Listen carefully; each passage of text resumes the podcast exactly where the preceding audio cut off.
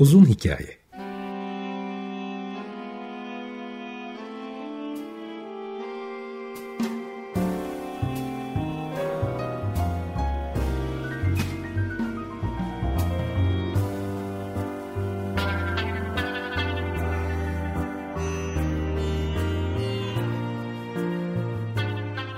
Hazırlayan ve sunan Muzaffer Çorlu.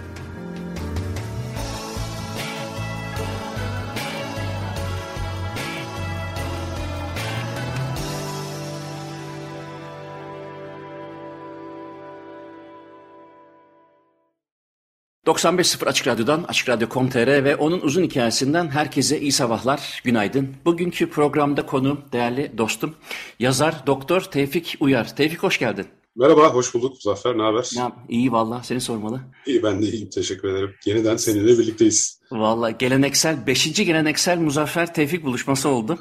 Daha önceki programlarda Tevfik Uyar'la birlikte e, hem aslında bilim tarihine girerek biraz safsataları e, irdeledik. İki program, o benim YouTube kanalımda duruyor. E, ben de bir de sizin açık e, bilinçe e, gelmiştim. Dolayısıyla epey bir program yaptık. Fakat bugünkü e, spesifik konumuz senin yazdığın ve sıcağı sıcağına çıkmış olan sanıyorum bir haftalık bir kitap. Çözülme. Evet, evet. E, benim tabii kitabı hemen senden alıp da sana bu programı yapmak için hazırladığım çok güzel sorular var. Fakat şimdi kitaba gireriz. Ben direkt şöyle başlamak istiyorum. Ee, teknoloji güvenilirlik açısından yeterli olsaydı dondurulur muydu? Ya şimdi dondurulmak sadece izole edemeyiz orada. Yani dondurulmak demek şu an sevdiklerimizden uzakta olmak da demek. Yani o yüzden Hı-hı. onu izole edemeyiz ama hani ailecek dondurulur muydunuz sorusu belki daha doğru. Hı bilirim ki 20 sene sonra işte eşim ve çocuğumla beraber uyanacağım. Hani o başka bir mevzu olurdu. Fakat tek başıma sorarsam ben şu anki sevdiklerimden, ailemden ayrılmayı göze alamam. Şimdi kitapta da var çünkü özellikle sonuna doğru dondurulmanın getirdiği o ıskalama, e, hayatı ıskalama psikolojisi çok enteresan ama tabii ben fazla spoiler vermeden oraya girmeden önce evet. öncelikle hayırlısı olsun kitabın. E, ben kişisel olarak beğendim. Umarım e, okurların da e, hoşuna gider. Fakat bu programda istiyorum ki e, kitabı tanıtmaya ne hacet? Sen zaten kendi e, kanalında da e, ya da diğer e, mecralarda da tanıtırsın. Fakat ben biraz daha belki olabilirse e, biraz başka şeyleri irdelemek istiyorum ama bu kitap üzerinden. Öncelikle evet. e, senin daha önceki programlardan da aramızdaki muhabbetten de biliyorum ki bir Stephen King hayranı olduğun daha doğrusu çok okuduğun küçükken evet, ondan etkilenmek öyle geçti. Lisede öyle. olduğun kez. Fakat Stephen King'den e, çok farklı olarak bu kitapta hiç tasvir yok. Bir sebebi var mı? Yani e, bu bu karakterler sakallı mı, kel mi, e, ne giyer, ne giyer, ne içer hiçbir bilgi yok. Yani bizim hayalimize mi bırakıyorsun kahramanları? Şimdi aslında orada iki faktör var. Bir tanesi evet ben diğer kitaplarımda da çok karakter tasviri yapmam. Hı hı. E, çünkü biraz onu okurun hayaline bırakmak isterim. Hı hı. Yani benim kendi deneyimlerim de öyle. Yani okuduğum zaman kendim ona bir zaten tip biçiyorum ve sonuna kadar öyle gidiyor. Hatta bazen erkek zannettiğim karakterin kadın çıktığı falan olabiliyor. E, kendim o konuda çok muhafazakarım okurken zaten. Hı hı. E, ama bu kitap özellikle şöyle bir durum var. Bu kitabı ben daha önce senaryo olarak yazdım. Hı hı. Zaten bu full bir senaryo şu an ve zaten bir dergide yayınlanmıştı bu. Sonra oraya ben o öykü yok. Şimdi ha, çok öykü. aslında acayip bir öyküsü öyküsü var bunun. Öykünün öyküsü var yani. Hı hı. O da şöyle. Şimdi öncelikle bu bir kısa öyküydü. Ben bunu bir kısa öykü olarak yazdım hı. ki ben yazarken baba değildim. Yani çünkü evet. baba olmanın burada önemli olduğunu düşünüyorum. Bu kitap hı hı. çünkü aynı zamanda beni etkileyen, çok etkileyen bir cümlenin kitabı ya da öyküsü. O da şu maalesef dünyada kendi evlatları kendisinden önce vefat etsin isteyen tek anne baba engelli çocukların anne baba. Çünkü onların şöyle çok ciddi kaygıları oluyor. Bize bir şey olursa bu çocuğa ne olacak? Kimse bakmaz. Bizsiz perişan olur diye. Ben bunu duyduğumda ki şu an sana bunu söylerken bile yine tüylerim diken diken oluyor. Ben bunu bir baba değilken de duyduğumda çok etkilenmiştim bu gerçeğin karşısında. Ve bunun bunun öyküsünü yazmak istemiştim bir anlamda. Ama yazdım. Hiçbir yerde de yayınlanmadı bu arada. Böyle bu dehlizlerde çürümeye bırakılmıştı. Şimdi ben bir yapımcıyla beraber çalışıyorum çeşitli film ve dizi olasılıkları ile ilgili. İşte sağ olsun abimdir kendisi. Ali Bayraktar bana işte öykülerimi gözden geçirmemi istediğinde işte dehlizlerden bu öyküyü çıkardım ve okudum. Tabii bu defa araya bir faktör daha eklendi. Ben artık babaydım Hı-hı. ve benim için çok daha etkileyici oldu. Ee, ve sıkı bir hikaye olduğunu düşündüğüm için e, bir senaryolaştırma ama öncelikle bir kısa film için senaryolaştırma e, amacıyla bir senaryoya çevirdim. Fakat hı hı. uzatmam, genişletmem konusunda hem arkadaşlardan hem yapımcıdan talep geldi ki ben de daha derinlikli olması gerektiğiyle ilgili aynı fikirdeydim onlarla. Hı hı. Bu sebeple bunu bir uzun film, uzun metrajlı bir film senaryosuna çevirdim. Şimdi tabii senaryodan kitaba geçiş olduğu için diyalog daha ağırlıklı tasvirden ziyade. Hı hı. Yani kurgu, olay örgüsü bu gibi şeyler daha zaten filmde göstererek anlatabileceğiniz bu yüzden yazıda çok da üzerinde durmayacağınız şeyler eksik. Bunu bir eksiklik olarak düşünebilir miyiz? Tabii ki ben bunu yazarken de farkına vardım. Yani çok tasviri yok, çok edebi anlatım yok, derin derin tahliller yok. Fakat böyle bırakmak istedim. Çünkü ben seninle aslında aynı fikirde değilim. Stephen King de çok tasvire yer vermez. Yani çok tasvire yer vermez derken karakterin sakallı mı olduğu, kulaklarının büyük mü olduğu gibi şeyler. Sayfalarca anlatır ya ya da en azından öyle hatırlıyorum. Ya ruh tahliline yer vermez en azından öyle söyleyeyim. Yani Asimov gibi. Asimov'u da biliyorsun okuduğun zaman sadece olaylar ve diyaloglar vardır. Ki Asimov'un çok film için yapılmış durumu olmamasına rağmen ki bugüne kadar çok filmleştirmeye de maruz kalmadı onun eserleri. Ama biraz daha Asimov var ki ben bunu eleştirirdim. Önceki bilim kurgu yayınlarıma bakarsan hmm. edebiyatını eksik bulduğum bir durumda. Ama sonra kendim aynı durumda kaldım. Bunun da farkında olmama rağmen e, açıkçası burada itiraf etmek gerekirse çağımızın okuma alışkanlıkları biraz daha uygun olsun istedim. Hı Yani çağımızda birincisi çok uzun ve kalın kitapları insanlar okumaktan kaçınıyor.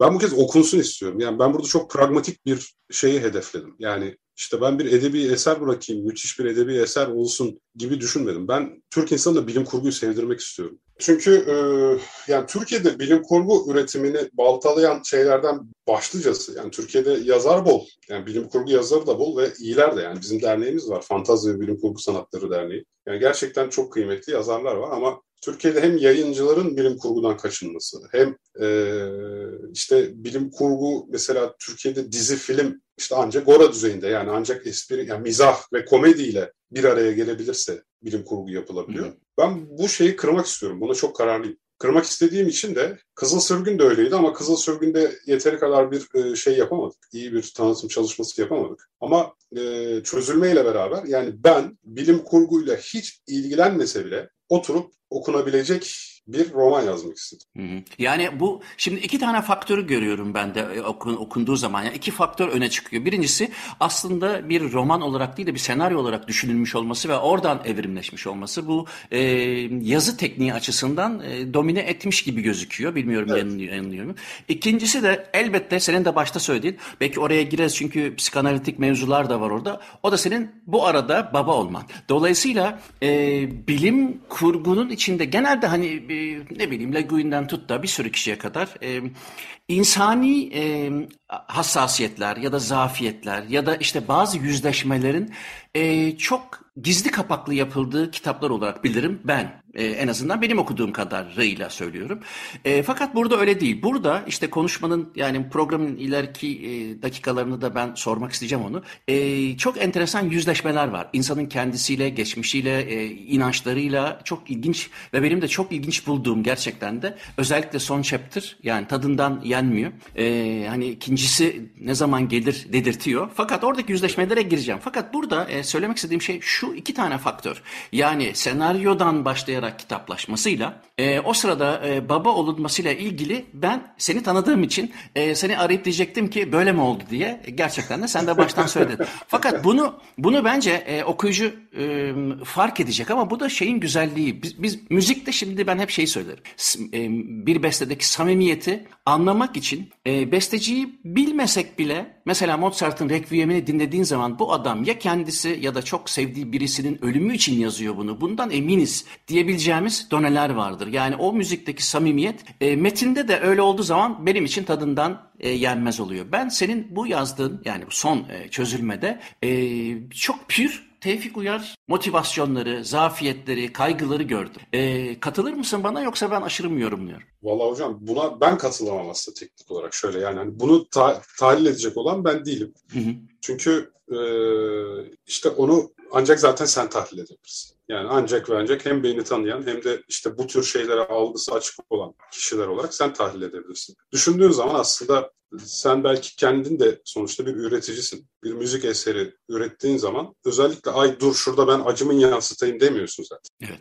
Yani aslında sen orada bir şey yapıyorsun. Sonra sen de fark ediyorsun ki evet bu yüzden yapmışsın ve bunu başkaları da fark ediyor. Yani iyi müzik dinleyiciler olarak. Çünkü aksi takdirde zaten eğreti dururdu gibi hissediyorum. Yani evet ben orada e, bu şu an içerisinden geçtiğim süreci farkında olmadan oraya yansıtmış olabilirim ama şey bir çabaya girmedim. Hani o yüzden haklısın ben tam da öyle yapmıştım diyecek olan kişi Anladım. aslında ama tabii ama. ben hani son bir yılda yaşadığım bir iki zorluğa da hani şahit olduğum için en azından uzaktan da olsa. Ha tabii tamam ben şimdi ne demek istediğini Şimdi oradaki anladım. kaygıları görüyorum. Özel de olmaması için de e, çok gidemiyorum daha fazla cümleyi açamıyorum. Yok açabiliriz orayı çünkü olumlu sonuçlandı. Olumsuz sonuçlansaydı belki burada şey olabilirdim. Onu kitaptan da fark ettim.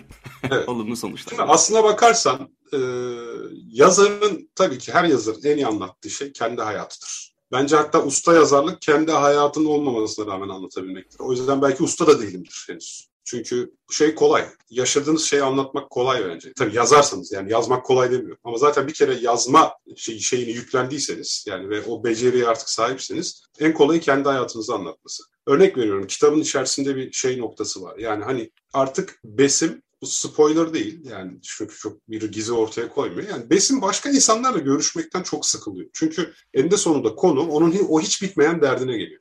Yani insanlar ona çocuk mu oldu diye sormaya başlıyorlar ve bu çok da rutin. Yani gerçekten de hayatta bu, bu tür dertli insanlara önce bir iki direkt o konuya girmemek için havadan sudan saçma sapan boş beleş şeyler söyledikten sonra merak ettiğimiz o unsuru sorarız. Ve aslında insanlar çok sıkılırlar. Ben bunu, beni bizim çocuğumuzun bir hastalık süreci vardı. Burada yaşamadım aslında. Benim babamın bir hastalık süreci vardı. Vegener granulomatozis hastasıydı ve çok uzun sürdü bunun tanısının konması, tedavisi. Ben o olayı o zaman yaşamıştım. Yani eninde sonunda muhabbetlerin oraya gelmesi ve hiçbir şeyin değişmediğini, hala hastalığı daha tanı konmadan önce en azından hala anlamaya çalıştığımızı söylemekten çok bunalmıştım. Artık kimseyle görüşmek istemiyordum. Çünkü aynı. Yani aynı demekten sıkıldığım için görüşmek istemiyorum. Çünkü sorulduğu zaman anlatacak yeni bir şeyim yok ve bu çok can sıkıcı.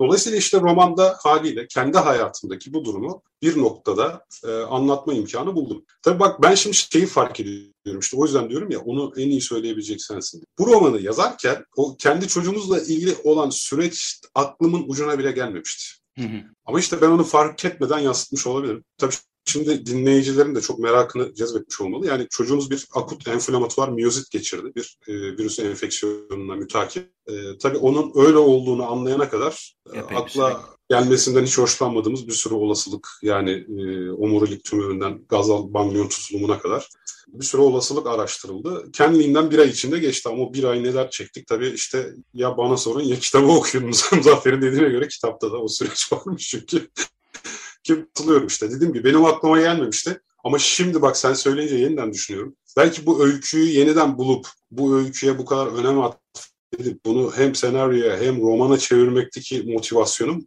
evet muhtemelen yakın zamanda böyle bir şey geçirdiğim için olabilir. Her ne kadar öyküyü 4-5 yıl önce yazmış olsam da.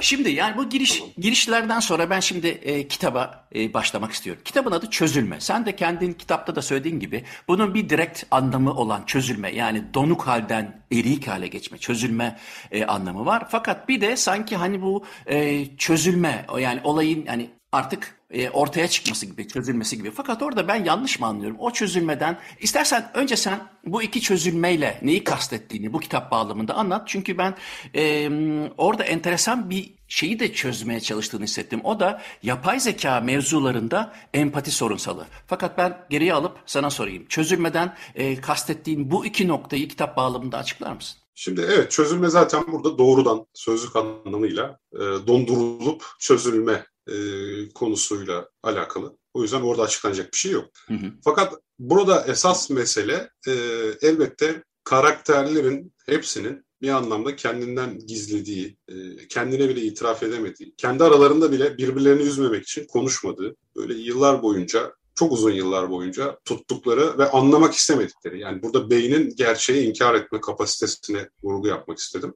İşte bunu da bir donukluk olarak ifade edebiliriz. Bu da bir donma halidir çünkü. Yani bazı konuları anlamayı erteleriz, konuşmayı erteleriz. Yani donmak için illaki buzun içerisine işte girmek gerekmiyor. Siz sanki beyninizin o ilgili sinyalleri üretecek birimlerini, ilgili sinapsları, ilgili nörotransmitterleri dondurmuş gibisin. Yani hepimiz öyleyiz. Kendimize bile itiraf edemediğimiz noktalar bu.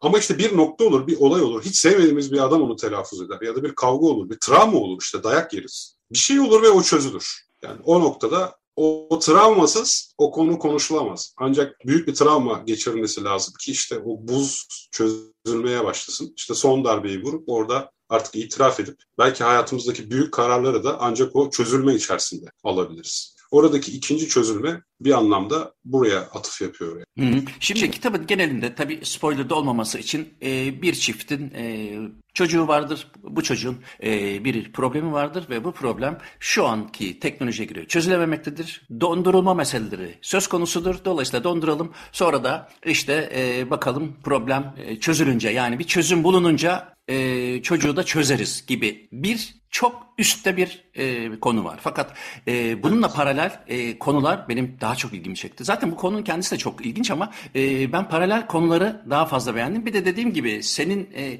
e, dramanı da okuduğum için e, bana çok enteresan geldi. Fakat şu şimdi kitaptaki ben e, cımbızla bazı yerleri e, bağlamından koparırsam şimdiden özür dilerim ama sormak istiyorum. Yedinci sayfada, yedinci sayfa hocam hatırlıyorsan kitabı ya da senin Bakayım yazdığın e, merak ne büyük bir e, lükstür ve mecburiyetin bu anlamda zıttıdır adeta diyorsun. Dedirtiyorsun. Evet. Bu, bunu dedim ki ben sorarım Tevfik. Ağzından çıkanı kulağın duyuyor diye. Ya ben merakla e, mecburiyetin daha doğrusu maruziyetin belki de daha doğru olacak. Yani bunların birbiriyle koşut ama birbirine zıttı olduğunu e, düşünüyorum. Mesela bilhassa burada e, şimdi bazı şeyler teknolojik gelişimler e, onları ancak merak ettiğimiz için eğlence amaçlı kullanabileceğimiz şeyler. Ama aynı zamanda onlar birer mecburiyeti, birer ihtiyacı karşılıyor e, olmak durumunda kalabilirler. Yani mesela tıpkı telefon gibi. Telefonlar birer eğlence aracı olabildiği gibi bir sürgün durumunda ancak ancak dünya ile olan tek iletişim aracınız ve o bir mecburiyetin kaynağı haline gelebilir. Buradaki teknolojide de aynısının olduğunu düşünüyorum. Tabii orada biraz daha besin bağlamından bakmak gerekiyor. Yani şimdi burada sunulan bir hizmet var. Cryonics yani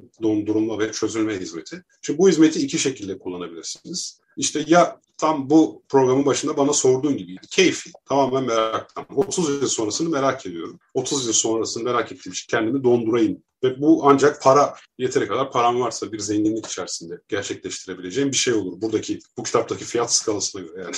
Muhtemelen ilk icat edildiğinde bu teknolojide pahalı olacak. Ama bir de bunu işte e, tıpkı besimin içerisinde olduğu gibi bir e, evladınızın hasta olması ve onun tedavisini beklemek üzere yapmak, e, bunu bir ümitle e, daha doğrusu bir keyif, bir eğlence aracı olarak değil, bir ümitsizlik içerisinde ancak ancak mecburiyet içerisinde kullanıyor olmak. O ödemeleri de ancak ödemeleri yapmaya mecbur olmak gibi bir durum var. Bu çok birbirine koşut bir şey ve bir teknolojinin sunuluş biçimi, reklamı hiçbir zaman böyle yapılmaz gerçek hayatta. Yani çünkü bu kadar birbirine zıt iki durumu birlikte sunabileceğiniz başka bir teknoloji az önce örnek vermeye çalıştım mesela olmadı. Çünkü bu kadar net değil. Fakat gerçekten böyle bir teknoloji ortaya çıktığı zaman işte bununla ilgili reklamları yapacak olan şirket için de bu çok zor bir durum. Çünkü bu temelde iki tane ihtiyaca birebir karşı, karşılık geliyor. Ama bunlardan bir tanesi çok olumsuz, bir tanesi çok olumlu.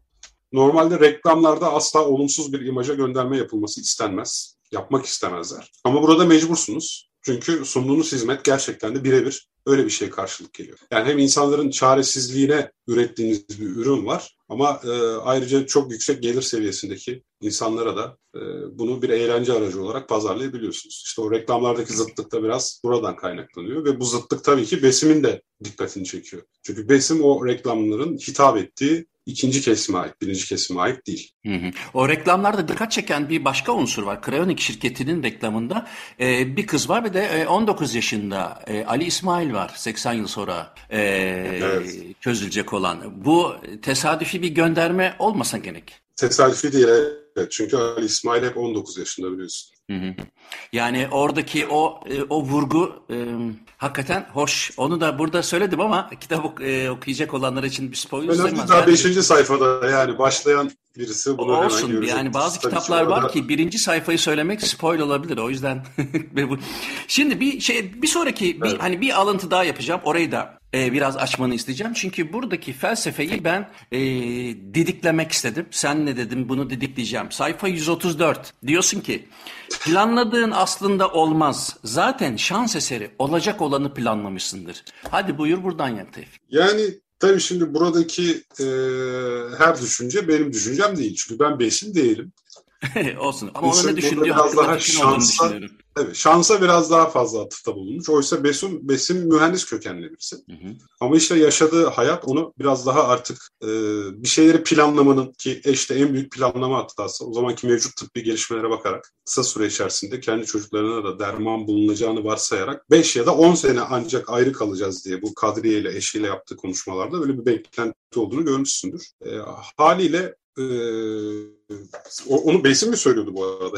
Kendim de karıştırdım. Çünkü Say, sayfa ara, 134. E, Yasin Evet evet tamam Besim'in söylediği. Çünkü Yasin'e de benzer bir şey söyletiyordum. Hmm. Ee, operasyon planlamaları ile ilgili hatırlatıyorsan asker olan. Hmm.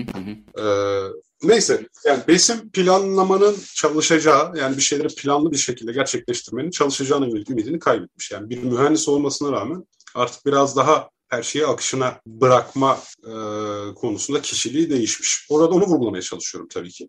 Ben kendi bu hayatta öyle düşünmüyorum. Hmm. Ama insanların yaş ilerledikçe olacak olan olur, olacak her şey olacağına varır diyerek biraz daha geleceği öngörmeye çalışma, planlama, çalışma e, çal, e, çabalarından vazgeçtiklerini zaten tespit ediyorum. Yani yaşlanmakla beraber gelen bazı davranışlar var. Ama besinme burada sadece yaşlanma değil, işte bir de üstüne yaşamış oldukları planlama hezimeti bir etkisiyle beraber artık evet besin böyle düşünen bir kişi haline gelmiş. Ama ben tabii ki böyle inanmıyorum. Ben bir mühendisim. Tabii ki planlayarak bir şeyleri yapınca işte riskleri minimize ediyoruz. Hataları azaltıyoruz. Ben evet. öyle düşünmüyorum tabii ki. Ama Besim de bir mühendisti. Fakat ona o şekilde düşündüren ki kitabın sonunda da çok değişik şekillerde e, düşündürecek olan bir takım e, enteresan gelişmeler oluyor sonuçta. Ki o radikal evet. bir e, hayat felsefesi değişimine uğratıyor Besim'i. Onu ikinci ikinci kısımda konuşuruz. Müzik arasında konuşuruz. Ben şeyi de fark ettim. E, o da şu. E, sen bunu gerçekten yazdığın zaman demişsin ki chapter'ların her birisi bir dizinin bölümü olsun. Yani aslında öyle değil. Çünkü hani film olarak dizayn etmiştim. Hı hı. Ee, ama Dizi evet hani olur hani film bakış açısıyla sahnelerin de birbirinden daha ayrılır ve ayırt edilir olması gerekeceği için hani bir fraktal yapı düşün. Yani sahneler öyle, tabii ki bölümler öyle, sezonlar öyle. Hı hı e, olur mikrodan makroya giderken film. E, dolayısıyla o hani sahne ölçeğinde de birbirine yansıyor. Doğru yani bir yerde işte bu geçiş siyah bir ekran yapıp ikinci sahneye başladığınız zaman e, o güzel bir sahne arası gibi oluyor. Ya da tiyatrodaki perde arası gibi düşünebilirsin. Dolayısıyla bir tanesi bir tarafta bırakıyorsun. Çünkü burada zaten daha sonra birbiriyle kesişecek olan iki paralel hayat ilerliyor. Aynı zaman dilimi içerisinde. Dolayısıyla bunlar birbirinden çok ayrıksı Peki bir şey diyeceğim. Bu e, bir an düşündüm, geri gittim sonra e, baktım ve emin oldum. Şimdi orada e, insanla empati kuran bir e, Selma hologramımız var değil mi? Evet Selma. Selma aslında çok ben, müthiş bir karakter. E, çok müthiş bir devam karakter. kitabında devam kitabında da belki yer alır. ee, burada şeyi de hatırlattı bana. Aypera'yı da hatırlattı gerçi bazı şeyler ama şimdi şunu sormak istiyorum burada. Burada e, enteresan bir ikilemi e, ortaya koyuyorsun. Fakat bilerek mi çözmüyorsun ya da bize mi bırakıyorsun anlamadım. O da e, bu yapay zekadaki e, empati sorunu ya da sorunsallığı. Şimdi bu Selma'da var böyle bir şey. Yani e, iyinin ve kötünün ötesinde e, bir takım empatik unsurları görüyorum orada. E, gör, daha doğrusu ortaya çıkıyor. Ya yani ben yanlış anlamadıysam eğer. Dolayısıyla e, bu senin hani yapay zeka ve empati arasında orada bir şeyin var mı? Böyle bir yani ben aşırı yorumluyorsam lütfen söyle ama ben oradaki o empati unsurunu e, dikkatine sunmak isterim. Ne düşünüyorsun? Yani ne düşündün daha doğrusu? Yani şöyle e, zaten Selma'nın inisiyatif dizaynı... alışı mesela sadece empati hem empati hem inisiyatif alışı e, yapay zekadan şimdilik bekleyebileceğim şeyler değil gibi. Evet daha bir general artificial intelligence ya da artificial general intelligence yani AGI dediğimiz konsepte daha yakın duruyor Selma. E, dolayısıyla bugünkü bildiğimiz anlamdaki yapay zeka tanımı ve kavramının biraz daha ötesinde. Ama nihai hedef yani ta en başında Alan Turing'den bu yana tüm yapay zeka çalışmalarının nihai hedefi Selma. E, ama tabii yani burada Selma hani e, dizaynı gereği by design diye bir kavram var ya İngilizce'de yani. Dizaynı gereği zaten empati yapmak zorunda. Çünkü Selma'nın görevi hasta yakınlarıyla temas etmek ve onlara karşı şirketi temsil etmek. Ama tabii inisiyatif alışı orada biraz daha programlanmanın dışına çıkmak anlamına gelebilir. Onunla ilgili bir şey söylemeyeceğim spoiler olmaması için ama e, tabii ki yani çözülme evreninde mümkün. Ama şu an bugün günümüz teknolojisiyle mümkün değil. Ha, bana sorarsan gerçekten yani kurguda değil de yani gerçekten bir gün böyle bir makine yapılabilir mi diye. Bence yapılabilir. Aslında Mind and Machines diye bir akademik journal var. Sana da tavsiye ederim. Hem zihin felsefesi hem de robotikle ilgili. Evet, evet. Orada da böyle birkaç makale okudum. E, robotlara empati yapabilir mi diye. Ya tabii ki bu konuda bilim insanları ikiye ayrılıyor. Yapabileceği, yapamayacağı ya da yapıyorsa bile yapıp yapmadığını ayırt edemeyeceğimiz gibi. Her yapay zeka ile ilgili konuda olduğu gibi. Orada bir ayrım sorusu da var. Ama teknik olarak biz empatiyi ne diye tanımlıyoruz? Sen ne diye tanımlıyorsun empatiyi? Uh, hangi düzeyde cevap vereyim? Yani empati yani en hani bilinen anlamıyla karşındakini yerine koyabilme ama bu beni hiçbir zaman kesmez. Karşındakinin hani e, yani hani İngilizceden çevirirsek başkasının ayakkabısına e, kendini koyma. E, aslında e, ben şöyle düşünüyorum empatinin ne olduğunu sorarsan ben biraz daha nöronal boyutta düşünüyorum. Bazen e, yani sen baba olduğu için sen de bilirsin çocuğun düştüğü zaman e, bir canın acır. Çünkü muhtemelen aynı nöronları harekete geçiyordur. O hani e, meşhur e, şeyden e, deneyden biliyoruz. Muz işte deneyi yapan e, araştırmacının muz yediğini gördüğü zaman kendisi muz yiyorken ki e, motor korteks faaliyetleri e, harekete geçiyordu. Yani o benim düşündüğüm daha çok e, ben senin acını anlıyorumdan ziyade bunun e, beraber yaşamaktan, sosyal olarak evrilmekten dolayı insan beyninin bir başkasını e, hissettiklerini eğer yakın hissediyorsa kendini, onunla aynı şeyleri düşünebiliyorsa o zaman zaten nöronal boyutta bir e, ortaklık olduğunu, bunun fMRI'da görülebileceğini düşünüyorum. Evet, aynı zihinsel duruma sahip olmak aslında değil mi? Yani o... Evet ben hani onu biraz daha ileriye götürüyorum. Sadece işte başkasının yerine koyabilmek değil çünkü o çok rol icabı da yapılabilir bir şey. Ama gerçek evet. anlamda senin üzüntünü paylaştığımı nasıl görebilirim? Gerçekten de hangi mekanizmamla e, bunu gösterebilirim? Bu artık e, neredeyse e, belgelenebilir bir şey olduğu için ben empatiyi daha e, nöropsikolojik bağlamda düşünüyorum. İşte burada sen sorunun cevabını vermiş oldun. Selma'nın dizaynı başkasının ne düşündüğünü anlamak üzerine kurulu. Hı. Ama orada işte hesap dışı bir hissetmeye dönüşüyor öyle söyleyeyim. Hı hı. Yani senin yaptığın daha doğrusu kabul etmediğin birinci tanıma göre dizayn edilirken pratikte ikinci durum ortaya çıkıyor gibi görünüyor. Tabii şimdi senin tarif ettiğin zihinsel durum bir acıya karşılık geliyor. Yani bedenle beyin arasında. Bu bağlamda evet. Dualite birbirine bağlı. Peki bir yapay zekada bu nasıl olacak? E tabii ki işte orayı açıkladığımız zaman da bilim kurgunun dışına çıkmış oluruz. Ben bu konuyu e, daha önceden e, Cem Say'la e, program yapmıştık. E, o YouTube kanalımda var. E, orada da aynı şeye geldik takıldık e, ve Cem Say hoca dedi ki e, sen o empatinin nasıl bir nöronal bağlantısı olduğunu bana söylersen ben de onu yapay zeka olarak ortaya koyarım dedi. Yani sen onu tarif edebildikten sonra kristal bir şekilde ortaya koyduktan sonra e, dolayısıyla empati yapılabilir. Yeter ki tanımlamasını e, doğru yapalım. Ben bir arada o açıdan da bakarak... Ama o tanımlanamaz. Yani çünkü o zihin felsefesinin en büyük problemi zaten. Yani acı, Belli olmaz. Ama acı işte bir e, zihinsel durum ve bu bilinçle bağlantılı. Yani biz bilinci çözüp izole edemediğimiz için yani bu zihin felsefesinin en büyük problemi yani büyük problem olarak geçiyor zaten. Hı hı. Büyük sorun. Yani bilinç bizden bizim beynimizin ürettiği bir durum mu? Bizden ayrı bir entite olarak mı var oluyor? Çok daha enteresan fikirler var Chalmers'ın falan. Yani zaman nasıl tanımlayamadığımız evrenle birlikte var olan bir şey, bilgi işlemin olduğu her yerde bilinçte ayrık olarak var olan ve tanımlayamadığımız bir şey gibi düşüncelere kadar giden bir sürü zihin felsefesi e, kuramı var. Hı hı. Hani onu tanımlayamayacağımız için tamam James Ay'ın dediği Turing makinesi mantığı. Yani hı. insanın yapabildiği her şeyi bilgisayarda yapar. Mekanik olarak yeter ki o bağlantılar tanımlanabilsin. Ama problem orada zaten. Biz bilinci e, tanımlayamıyoruz. Tanımlayamadığımız için de bunu bir makineye veremeyiz. Ama işte Chalmers gibi e, düşünürler şunu düşünüyor zaten işte bilgi işlem biriminin olduğu yerde bilinç otomatik olarak ortaya çıkacaktır. Benim Selma'm biraz öyle zaten işte. Yani tamamen bir bilgi işlem birimi olarak dizayn edilmiş ama orada hesap dışı bir bilinç ortaya çıkıyor. Bu tabi David Chalmers'ın kuramıyla alakalı. Yani Selma onun kuramının ispatı gibi bir şey zaten. Hı hı.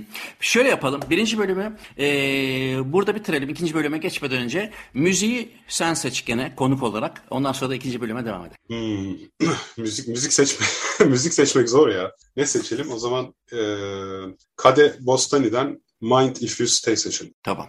Süper. Ben dedim şimdi Alan Turing'den makaram sarı bağları seçersin ama. tamam okey. İkinci bölümde görüşmek üzere. Yazar Tevfik Uyar'la birlikteyiz. Birinci bölümde e, son kitabı çözülme üzerinde e, konuşmaya başladık. E, konu zihin felsefesine kadar geldi. Şimdi ikinci bölümde yine biraz kitaba dönelim ama vakit kalırsa senin şu zihin felsefesiyle ilgili fikirlerini e, öğrenmek isterim. Benim de e, daha doğrusu e, insanlık tarihinin en büyük sorunlarından bir tanesi. E, artık giderek daha farklı da tanımlanmaya başlandı ama istersen şimdi şu yüzleşmelerle bakalım. Şimdi birinci bölümde konuştuk yani e, e, kitabın e, evrimiyle birlikte senin baba oluşun ve dolayısıyla benim fark ettiğim, senin fark etmeden ortaya koyduğun e, aşırı duygusal e, sahneler ya da işte diyaloglar diyelim e, bence domine ediyor kitabı. Fakat e, benim bir de bu hani kitabın son sonunda hiç spoiler vermemeye çalışarak söyleyeceğim ama e, bir tanrı e, yüzleşmesi var. Evet. Fakat orada e, bunu söyleyebilir miyim? Eğer söylediğimde itiraz edersen onu montajda silerim ama tamam. e, annenin ölüp benim ayakta kalmam çok doğru bir şekilde karar olmuş oldu diyor Besim. Yani aslında hani iyi ki de böyle olmuşa getiriyor. Evet. Fakat orada e, işte o tepede e, baba oğul yapılan e, enteresan bir e, sahne var orada. Çok ilginç. Fakat e, senin açtığın ve de pek bilmiyorum ben öyle hissettim. Çok hızlı okumaktan kaynaklanıyor olabilir. Yanlış anlama her zaman mümkün. Ama Tanrı kavramını sorgularken çok ilginç bir yere geliyorsun. Sanki ben senin bile hayatla ilgili son zamanlarda e, Tevfik'in fikirleri değişti ya da revize oldu gibi hissettim. Bu konuyla alakalı olarak. Sen yani, sanıyorum benim sorumu anladın. Ben senin sorunu anladım. Bunu hissetmene de çok memnun oldum. Ama öyle değil. Niye hissetmene memnun oldum? Az önce Hı. anlattığım usta yazarlık muhabbeti var ya. Yani olmadığınızı eğer Hı. yeteri kadar olmuş gibi anlatabiliyorsanız o artık biraz daha yazarlıkta ustalaşmak anlamına geliyor olabilir demiştim. Bu bakımdan memnun oldum. Benim görüşlerimde hiçbir değişiklik yok. Hı hı. Ama işte Besim'i e, hı bocalayan bir karakter olarak yapmak istedim yaşadıklarından ötürü. E, senin soruna bakarsam da bunu başarmış görünüyorum. Evet fazlasıyla ama orada orada yani bir açık genelde bu tür e, ahlak felsefesinin e, konusuna girdiği anda bir kitap gibi kitabın o konuya girmemesi zordur ama e, girdiği anda e, okur açısından bakıldığında okur hemen e, önce refleks olarak ben olsam burada ne yapardıma gider. Yani onun besim gibi bir background'un olmasına gerek yoktur. O mühendis olmayabilir. Farklı bir şey olur. Fakat ben o durumda olsaydım hani bu da pek empatiye girmez aslında. Bu sadece o, o formül benim hayatımda geçerli olsaydı. Yani bir çocuğum var ve şu anda e, çözülemeyen bir sorun var ve dondurulursa ileride çözüldüğünde çözülüp o sorunu çözmek gibi bir şans olsa ben ne yapardım da inanılmaz alternatifler çıkıyor. Ben tek başına onu donduruyorum ama ya işte o sorun benim yaşlılığıma denk gelirse böylece ben yaşlandığım zaman o sorunu çözülecek. Yani ben olduğum 70 yaşında o 5 yaşında tekrar geriye döndürüldü. Benden ne faydası olacak gibi binlerce soru geliyor akla. Bunu da zaten çok iyi bir şekilde yani kasvet bastırdırıyorsun yani bu kitapta insana. Bu çok başarılı fakat orada tan Tanrı ile yüzleşme demeyelim de insanın e, inançları özellikle Besim'in inançlarındaki radikal dönüşü e, sorayım ben sana. Hayat ona bunu yaptırdı gibi geldi bana. Doğru mu anlamışım?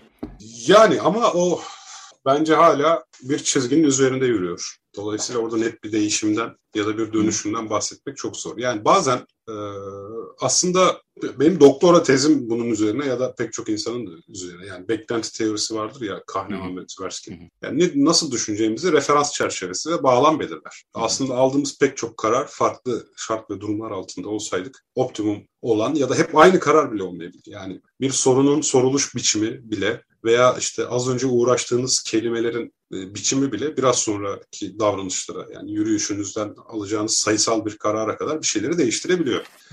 Ve burada Besim'in o kısa süre içerisinde yaşadıklarını ele alırsak eğer yani işte kayıplar, para bulmaya dair baskılar, e, umduğu yerlerden boş dönmesi, ummadığı yerlerden yardımlar alması, planlamaya dair olan düşünceler işte yani kendi hayatının kontrolünün kendi elinde olmadığı yönündeki his bu kaçınılmaz olarak tabii ki biraz daha mistik inançlara doğru insanı iterken işte öte taraftan da sahip olduğunuz eğitim, iletişim ya da e, Tanrı'nın kötü olamayacağı düşüncesi. Yani Tanrı inancı beraberinde Tanrı'nın iyi olduğu, adil olduğu gibi bir düşünceyi beraberinde getirir. Bütün dinlerde böyle. Yani hiçbir dinde bizim Tanrı kötü, adil değil ama işte hasbel kadar bizi yaratmış gibi bir şey yok. Hı hı. Dolayısıyla bunlar her zaman birbiriyle çatışır durumda olacaktır. Yani insanın e, bilhassa işte spoiler vermeden ne kadar konuş konuşamıyorum zaten de. Yani en önemli ateist argümanlarından bir tanesi ya da teist argümanları olan karşı çıkışta şu yani Tanrı gerçekten varsa kötü bir kötü biri olmalı kısmı zaten. Ya tamam eyvallah Tanrı olsun. E o zaman dünyadaki bu kadar zulme müsaade ediyor. İşte belirsiz bir gelecekteki ahiret yaşamı için. O zaman Tanrı kötü biri olmalı çelişkisi her zaman ortaya çıkıyor. Yani burada Besim'in işte bir taraftan e, kendi kontrolünü yitirmesi bir taraftan Tanrı'nın adil olduğuna dair olan inancı yani bu argümana inanmakta zorluk çekmesi Besim çok büyük bir kafa karışıklığı içerisinde. Bütün bu önemli kararları da bu kafa karışıklığı içerisinde aldığı için orada her bir referans çerçevesi e, Besim'in o kafa karışıklığındaki farklı bir taraftaki düşünceyi ortaya çıkarmaya sebep. Yani Besim'i zaten burada ki Besim bir noktada biliyorsunuz çıldırma noktasına geliyor. Orayı görmüşsündür. Yani bir tür katarsis gibi bir ruh hali içerisinde hatta neredeyse bir kriz geçirme eşiğinde. Besim şu an o noktadaki bir insan. O noktadaki bir insan olduğu için de yani dile getirdiği şeyin bir dönüşüm mü, değişim mi olduğunu asla güvenemez. Besim kafası karışık. Sondaki vazgeçiş ne olduğunu söylemeyeceğim. Sondaki vazgeçiş zaten şey değil ki yani tüm bu orada konuşma boyunca oğluyla olan yüzleşme boyunca kurmuş olduğu argümanların hiçbirisini çürütmez ki. Ama işte orada şeye varıyoruz yani işte ne kadar rasyonalize etseniz de hayatta bir şeyleri duygu tek bir duygu gelip hepsini süpürebilir. Hepsini yani. Peki şimdi bu sonuçta e, film yapılacak değil mi? Bu bir senaryo olarak. Yani onaylanırsa şimdi o bir yatırım Onaylandığını karar. varsayalım. Filmde evet. mesela şimdi e, ilk defa yani bazı konuklarla da bunu konuşuyorum. Çünkü ben hem kitabını hem filmini seyrettiğim zaman ender olarak e, kitaptan e, filme olan dönüşümü e, ender olarak seviyorum. E, nadiren diyelim daha doğrusu. Mesela işte ben Gül'ün adını beğendim ama hani kitabını çok beğendim. Kitaptan farklı bir organizma olarak Jean-Jacques Anod'un filmi o kitabı yorumlayış biçimini de neleri elediğini, neleri işte aşırı yorumladığını da e, beğenerek seyrettim ama genelde bu çok az olur. Yani benim için öyledir. Yani tehlikeli bulurum. Yani bu e, işte dönüşüm, Kafka'nın dönüşümünden tut da e, günümüzdeki bir sürü kitapta da hep böyle hep bir eksiklik olur. Hep böyle bir şey. Çünkü o benim hayal dünyamı artık e, elimden almıştır. Çünkü yönetmen benim hayal edeceğim her şeyi kendi nasıl hayal ediyorsa öyle koyduğu için ben orada dımdızlak kalırım. Şimdi senin e, yani bu kitap filme çevrildiğinde e, neleri kaybeder? Baştan onu söyleyebilir misin? Şimdi bunu söylemek için çok erken. Çünkü işte bunu yapmak isteyen taraf her kim olacaksa senaryoyu yeniden tamamen birine yazdıracak. Benim yazdığım Hı. şekliyle almayacak muhtemelen. Hı. Yazdığım şekliyle alsa bile değişecek. Bunun sebebi işte pratiklik olabilir, maliyet olabilir. İşte senaristin, yapımcının ya da yönetmenin vermek istediği başka mesajlar, ona ele alış biçimi olabilir. Senin söylediğin gibi yönetmenin de etkisi çok büyük zaten. Dolayısıyla bunu öngöremem. Bir şey kaybeder mi? Belki de kazanır. Onu da öngöremem yani. Dolayısıyla hiçbir şey söyleyemiyorum. Ama eğer ki Türkiye'deki bazı işte siyasi hassasiyetlerle falan hareket edilerek bir film Onu kastediyorum biraz da diyaloglar bağlamında. Dolayısıyla e, biraz da onu kastediyorum. Soruyu kapalı sordum ama neyse oraya geldik onu. Filmi yapacak olan tarafa bağlı. Yani kim yapar, hangi siyasi yani film, kitapta da öyle inanılmaz siyasi bir mesaj falan filan yok. Hani öyle halkı isyanı teşvik falan gibi e, suçlar yok tabii ki ama yani e, günümüzde yaşadığımız çok büyük, tüm dünyada yaşanan bir dönüşümün e, sinyalleri var orada. Yani işte neoliberal politikalar, e, teknolojide artık biraz daha böyle e, teknolojiye, mesela yayın evim bu kitabı şey, onlar da o tarafını görmeyi tercih ediyor. Yani sağlık politikaları hani eninde sonunda insaniliğin önüne geçer mi? Mesela onlar o tarafı görmeyi tercih etti. Ve hmm. evet e, kitap bir yandan da şey hani özellikle içerisinde bulunduğumuz pandemi koşulları içerisinde düşünüyorum. Hani elbette aşı karşıtlığına falan ben prim vermiyorum. Dataları gördüğüm zaman güvenirim. Kendim aşı oldum, eşim oldu, olacağım da. Yani verileri görüp de güvendiğim her şekilde olacağım. Ama ben yüzde yüz dünyadaki bu sağlık sektöründeki büyük global şirketler yüzde yüz temizdir abi. Bunlar hayatta süper şeffaflıkla çalışıyorlar falan iddiasında bulunan saçmalar. Yani hiçbir güç yozlaşmadan azade olamaz. Hiçbir güç yani. Ve Cryonic çok güçlü kitaptaki şirket. Ve tabii ki de yozlaşacak. Ve tabii ki de patentli bir teknolojiyi elinde bulunduruyor ki bu devrimi yaratan bir teknoloji. Ve tabii ki de bunu kötüye kullanacak. Yani bu kaçınılmaz. Hı hı. Peki onu e, onu ha, bir sonraki işte yani bu. devam kitabından bahsediyorsun. Yok. Ee, hayır, hayır devam değil aslında. Burada da zaten. Hayır hayır bir, bir devam kitabında e, buraya gider mi biraz konu? Çünkü e, açıkçası ben de o hani burayı burayı da daha çok ilgilen dedin ya e, yayın evi. E, benim de çok ilgimi çekti. Çünkü hakikaten de günümüzün e, her ülkede farklı algılansa da aşağı yukarı önemli, önemli sorunlarından bir tanesi sağlık sisteminin e, tüm bu ahlaki yozlaşmadan e, payını almak zorunda oluşu sermayeden ötürü. E, şimdi bu sonuçta Cryonic şirketi de dediğin gibi yani e, bunu patent elinde bulunduran bir şirket ve sen de hani e, oraya çok girmemişsin gibi geldi bana kitaptan yanılıyor muyum? Yani, yani orayı sorgulamak değil de yani onu olduğu gibi e, verildiği. Hayır sorgulamak anlamına girmedim çünkü net. Hani her hmm. şey çok net. İşte kitapta bir örtbas edilen cinayet var biliyorsun. Hmm. Oradaki ilişki çok net artık. Hani bunu sorgulanacak bir tarafı kalmamış. Yani biz aslında burada post yozlaşma kısmında hmm. görüyoruz kroniği. Hmm. Yozlaşmaya başladığı kısımda değil. Zaten yozlaşmış. Üstelik hatta kitapta kilit bir cümle de var orada. Gelişmiş ülkelerde yapamadıklarını gelişme, gelişmekte olan ülkelerde yapıyorlar. Yani sonuçta yozlaşmanın birkaç şeyi var. Ee, işte dünyada en çok aktivizmi satan şirketler şimdi televizyona bak. Yani bazı şirketlerin kadınlarla ilgili böyle çok aktivist reklamlar yaptığını falan göreceksin. Vay be diyeceksin ya. Gerçekten dönüşüme, değişime ne kadar katkıda bulunuyorlar diye. Ama o şirketlerin Endonezya'da orada burada 9-10 yaşında kızların günde bir dolara çalıştığı üretimhaneleri var ya. Hı hı. Ve dolayısıyla o bizim bu anlamda tırnak içerisindeki işte bu modernleşme, dönüşüm, e, işte bir hikaye yazma, bu büyük şirketlerin yaptığı bu faaliyetlerin aslında tamamı aktivizm sales. Eskiden sex sales, seks satar diyorduk ya. Şimdi aktivizm satar modunda görüyorum ben. Çünkü işte hepsinin arka planına baktığın zaman işte aslında hepsini yapay zeka yönetiyor. Şimdi benim kitabımdaki Crayoni'yi yapay zeka yönetiyor olabilir. Yani bütün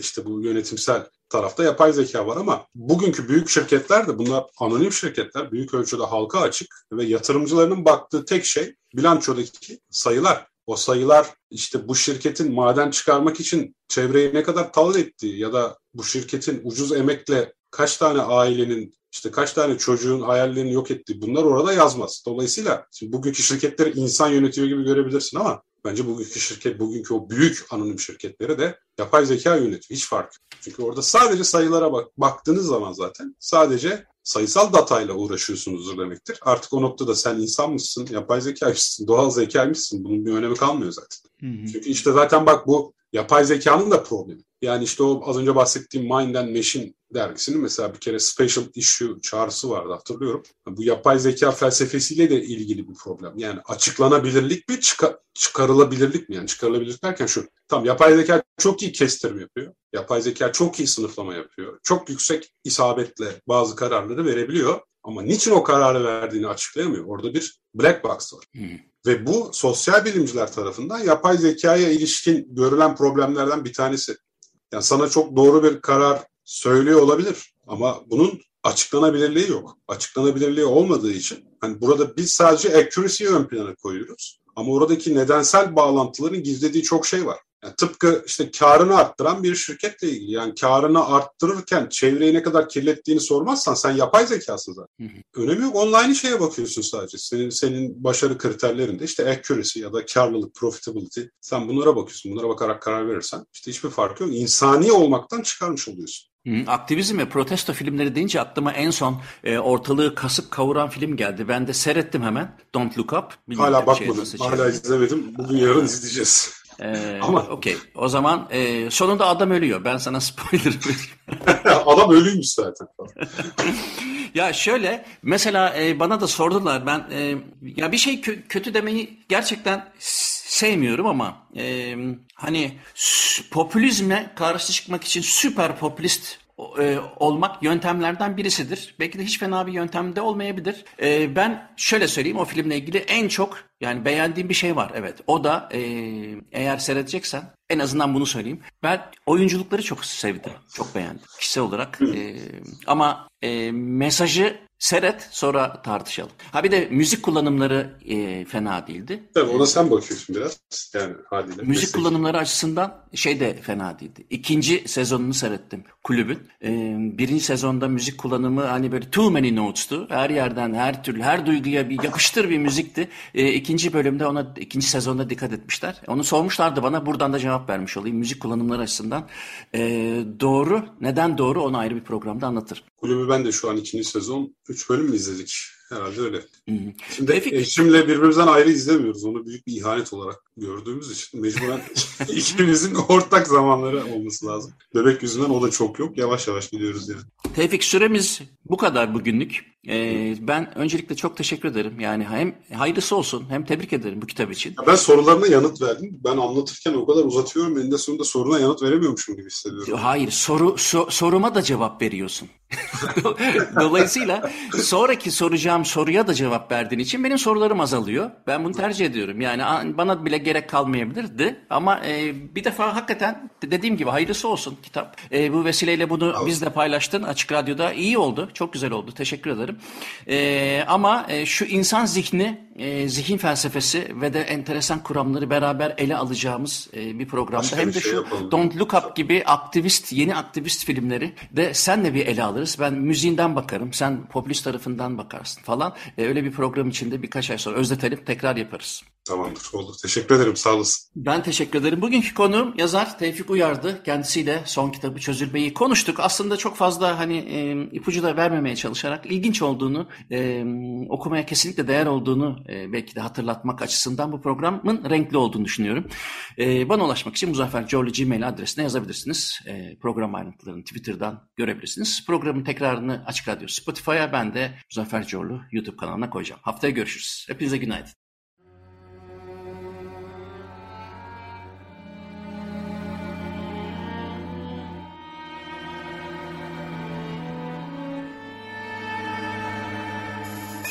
Uzun Hikaye